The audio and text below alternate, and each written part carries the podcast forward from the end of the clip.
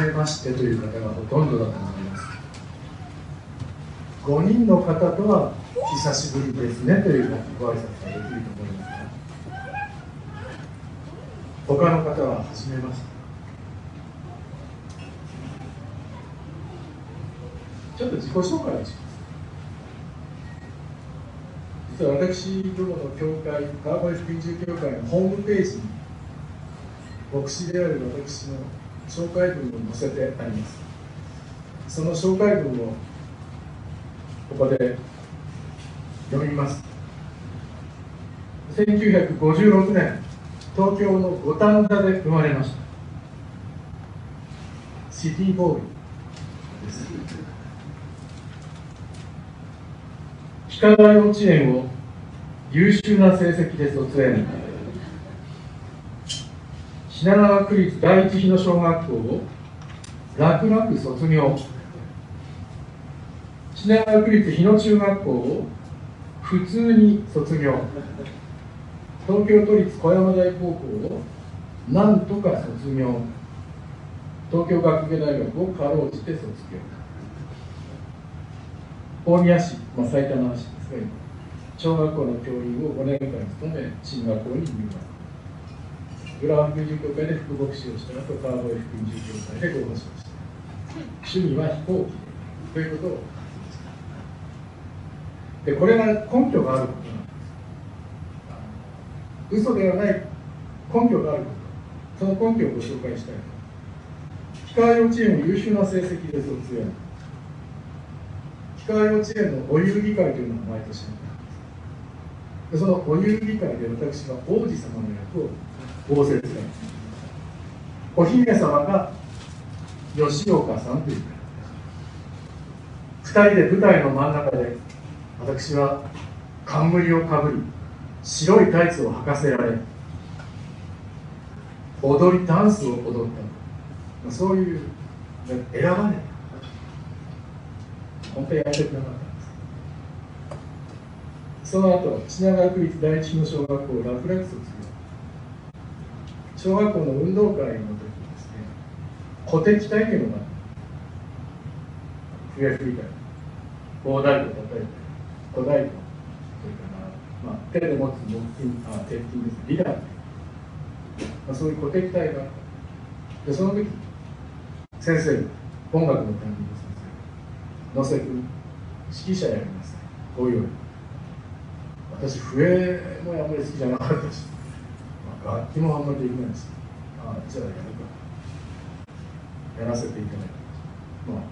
一番先頭に立って棒を持ってですねなんかこう調子を取るわけですね、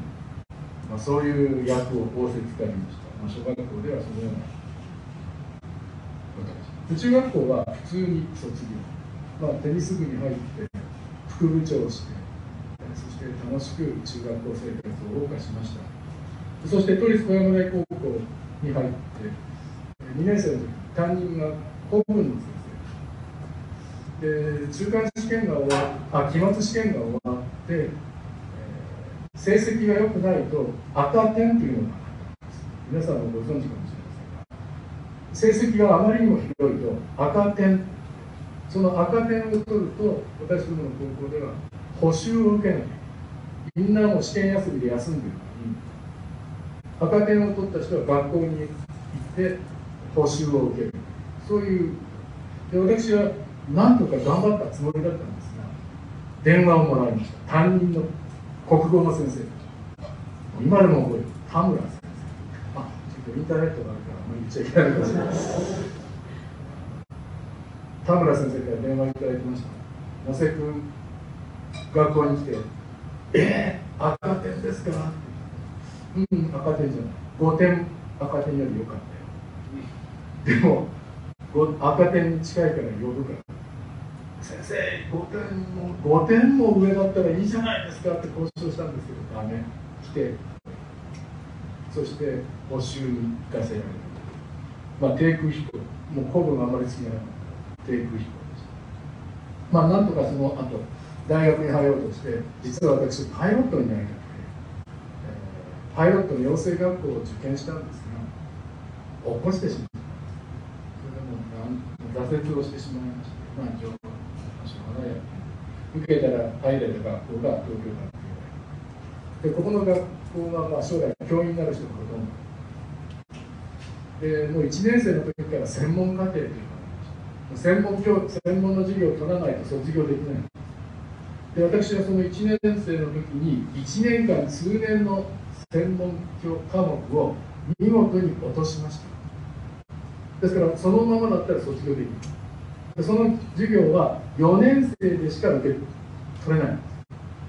もう1年生で落としちゃった人は4年生までその授業を取れない。4年生で落としたらどうなるか。留年。ですでそういうことで私は4年生までその専門の授業を取ることができずそして4年生になって授業を取ったんですがその担任は私の卒論の指導教非常に厳しいそして卒論も非常に厳しくご指導いただきそして卒業論文をまとめましたが私の大きな課題はその授業4年生で最後に取らなければいけない専門の授業がパスしているかしないそして最後に指導教官卒論の指導教官でまりその授業の担任先生 C C だから。C というのは ABC D は落第私は A でもない。B でもない。C ギリギリでと。暴れ。それで私は何度か卒業した。ですからかろうじて卒業というのは嘘だと思っています、まあ、そのようなところで私はその後小学校の教師5年間勤めましたが5年間勤めて辞めて、牧師になる学校に行きました。まあ、その時には私も大学卒業する時に将来は牧師になる道が備えられていると思っていましたので5年間勤めてやりがいはあったんですが、辞めることに躊躇なく。ああ神様は私をちゃんと導いてくださっているなと確認をさせていただいたくらいの感じでした。そして進学校を卒業してから国会に牧師として勤務しているようになりました今日私は川越から電車を乗り継いで新東口をまで来てちょっと早めに着いたのでこの辺りをガーって歩きました。私東京五反田で生まれて育ったものですからなんかビルの間を通るっていうのが懐かしく私今住んでるところが目の前が造園屋さんで緑が多くて川越という町もまあ都会ではありますが緑の多いところなんですここに来ると本当に緑が見えるまあ、街路樹がありますでもそういう街を歩いてると私なんとね心が落ち着いちゃう。ああ昔五反田もこんな感じだったよなっていうような思いになっちゃうんですね。ですから何かこうシンパシー親しみをこのビル街に感じてしまう。そして歩いてたらなんか鍛冶屋っていう看板が見える。んですね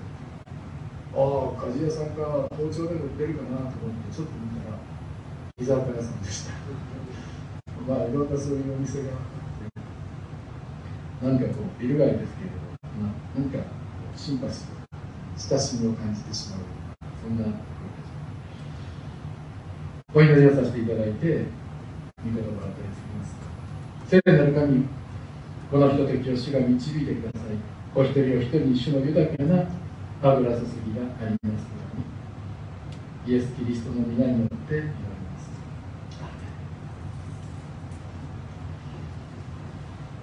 ある人がですねちょっとこう知的な状況を持って乗り越えた人なんですがこんなことを書いています。どんな苦労にも耐えることはできる。でも人から忘れられるという寂しさには耐えることは難しい。どんな苦労にも耐えることはできる。でも人から忘れられるという寂しさには耐えることは難しい、まあ、この方は本当に辛いところを通られてそして悩みに悩みそしてその中で人から忘れられるという経験をして耐えることは難しいということを告白されたんですね。共感できます。また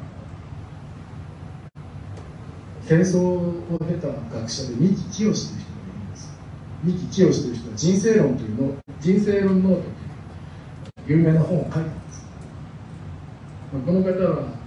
京都大学を出て哲学者ドイツにも留学し西洋哲学を学んだ人です。そして西洋哲学を学ぶにはキリスト教聖書のことを学ぶべきだと言われて聖書にも明るい方でした。クリスチャンではなかったと思います。でこの三木清が日本に帰ってきて、まあ、結局この方は獄中で死ぬんです。三木清さんが友達を助けた。その友達が共産主義者だったという濡れ衣を着せられて当時の陸軍、まあ、軍部から狙われて投獄されてしまって獄中で亡くなっちゃったんです。この三木清が「人生論ノート」という本を書いてそのたくさんの本を書きました。彼らはこういうことも言ってます。孤独は山にない。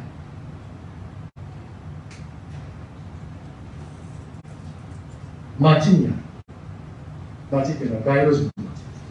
孤独は町にないあごめんなさい孤独は山にはない町にある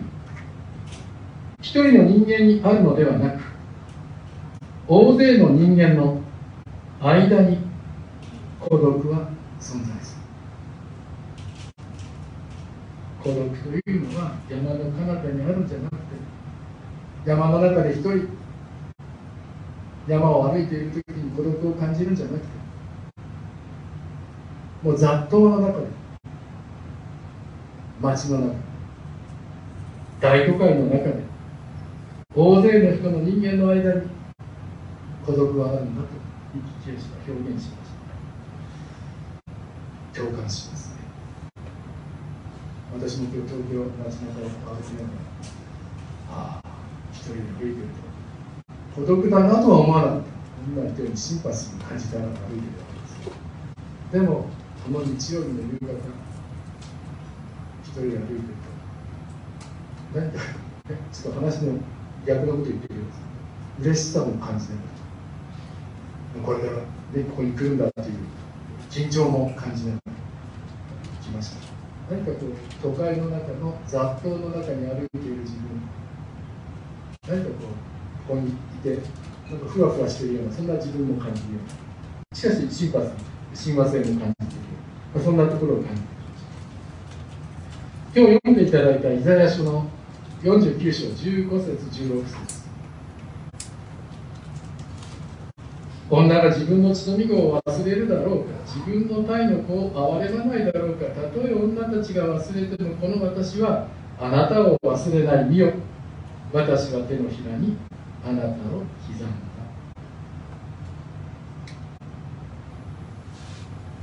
これは神様がイスラエルの民に向かって語られたイザヤを通した予言ですね。イスラエルの神に対して語っている言葉です。14節をちょっと見たいんですが14節にはこういう言葉も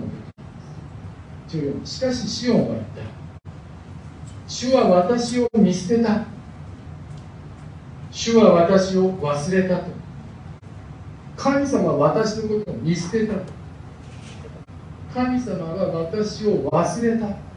とまあ人々はつぶやいた。んですでこの背景はどういうことかというと当時のバビロン帝国というのは巨大な国家が存在しました。バビロンという国世界史に出てきましたでしょ。バビロン帝国にイスラエルは負けて町が荒らされて多くの人が捕虜としてバビロンに連れて行かれちゃうわけです。で今ここでロシアとの関係で戦争している地域でウクライナでもそのようなことが起こっているようですがバビロンに負けて町は荒れ果てイスラエルの人々はバビロンに移住させられるそういう状況の中でもう神様は私たちのことを見捨てたんだ。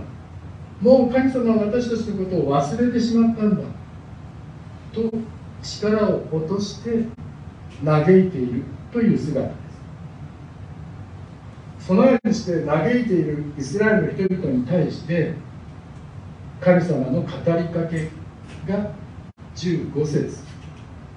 からとなってい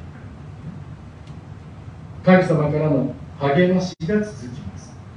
私たちのことをもう忘れてしまって見捨てられたんだ。と天に唾をかけるような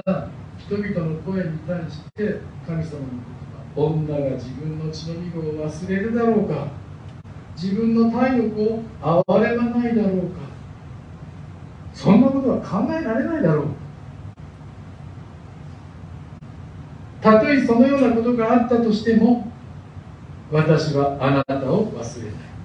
たとえ女たちが忘れてもこの私はあなたを忘れないでここで私を読んでいてですねある意味で感動したこと。がそれは女が自分の血の身を忘れるだろうか自分の体の子を憐れまないだろうかもう体のね出産をしたお母さんは子供のことを命がけで愛するんだろう。そういうことが分かる。でもですねたとえ女たちが忘れてもここに私たちの心のひだに神様がちゃんと寄り添ってくれている。子育てうまくいってハッピーハッピーという方もいるかもしれないけど私の経験から言っても子育てしながらなんでこうなるの？どうしてこんなふうに言うの？とかね。なんでこうなっちゃったんだというような。お父さんもお母さんもある意味で悩みの中に置かれるわけです。そういう中でたとえ女たちが忘れたとしてもたとえ親が子供のことを存在に扱ったり子供なんかいなければよかったと思ったようなことがあったとしても神様はそのことも共感してくれているたとえあなたたちが子供を忘れるようなそんなところを通ったとしてもそういうこともあるよね。でもこの私はあなたを忘れる。何かこの一文を読んでですね私の子育てを男の子3人いるんですがもう元気君と一緒に大きくなった子が南沢元気君と一緒に大きくなった子が3番目できるんですけど共感できるんですこの私はあなたを忘れない子供を忘れ忘れたくなる時もあったもう嫌だというようなそんなことも幾度もありましたしかしそういう中であなた方が子供を忘れて忘れたいような思うことがあったとしても大丈夫。私は神様はあなたを忘れない。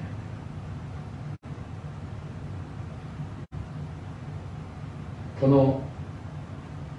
私はあなたを忘れない。なぜなら私の手のひらにあなたを刻んだと16節に出てきます。この私の手のひらにあなたを刻んだというこの意味は当時の人々の中で恋人の名前を手のひらに入れ墨をしたという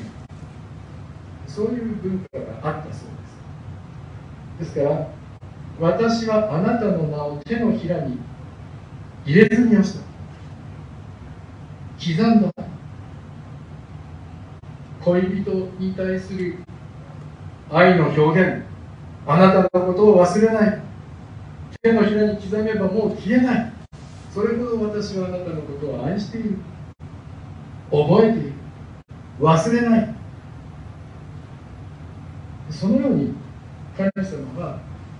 私たちに声をかけてたとえ女たちが忘れても忘れるようなことがあるかもしれない。でもこの私はあなたを忘れない。見よ私は手のひらにあなたの名を刻んだ。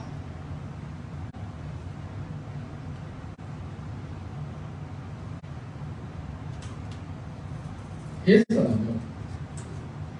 似たようなことを言っている場面があるんです。新約聖書の中で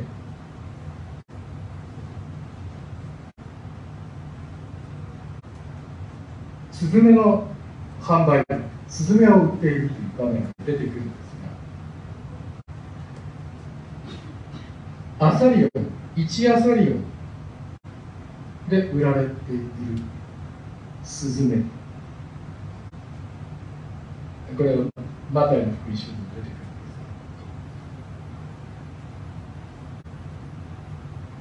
ですスズメは当時は貧乏な方々のお金のない方々の犠牲捧げ物だったんですね。その食料でもありましたがスズメは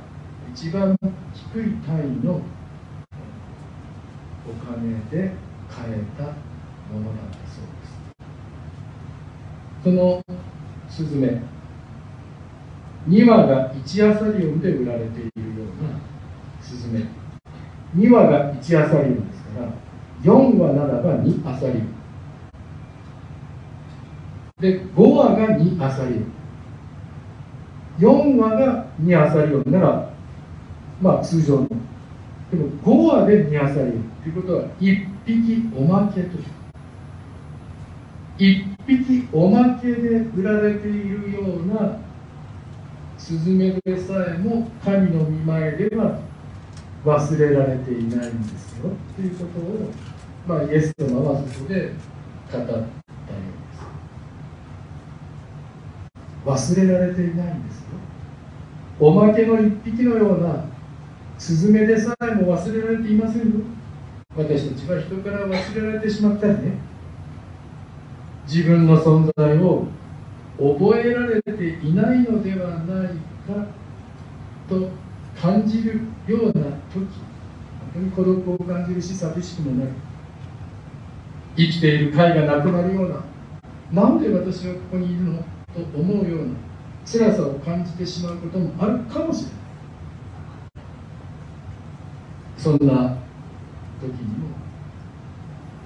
心の中でつぶやき傷を受けなんでこんなこんなふうになっちゃったのしかし私はあなたのことを忘れないと言ってくださる方がおられ。るイエス・キリストが私はあなたを忘れないどんなに人から見捨てられようと私は手のひらにあなたを刻んだ。この手のひらにあなたを刻んだというのは当時の習慣で、まあ、入れ墨をしたんだそうです。恋人の名前を自分の手のひらに入れ墨をしたと。そして、ね、消えない恋人の名前。私はあなたのことを忘れない一生涯添い遂げるぞ。そんなふうにして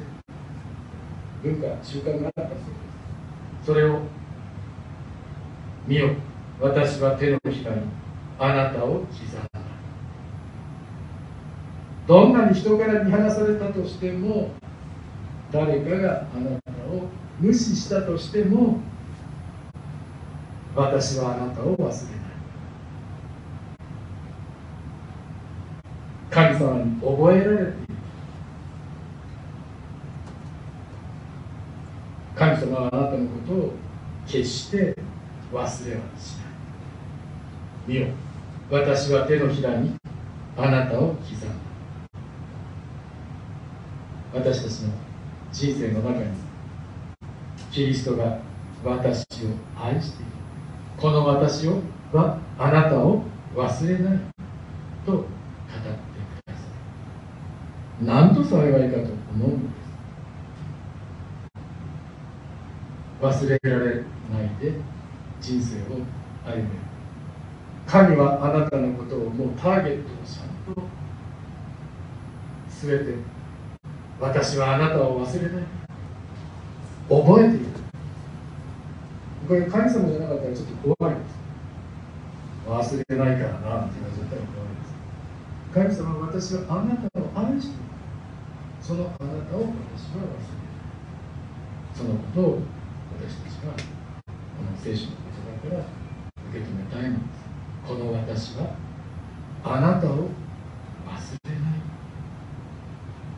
この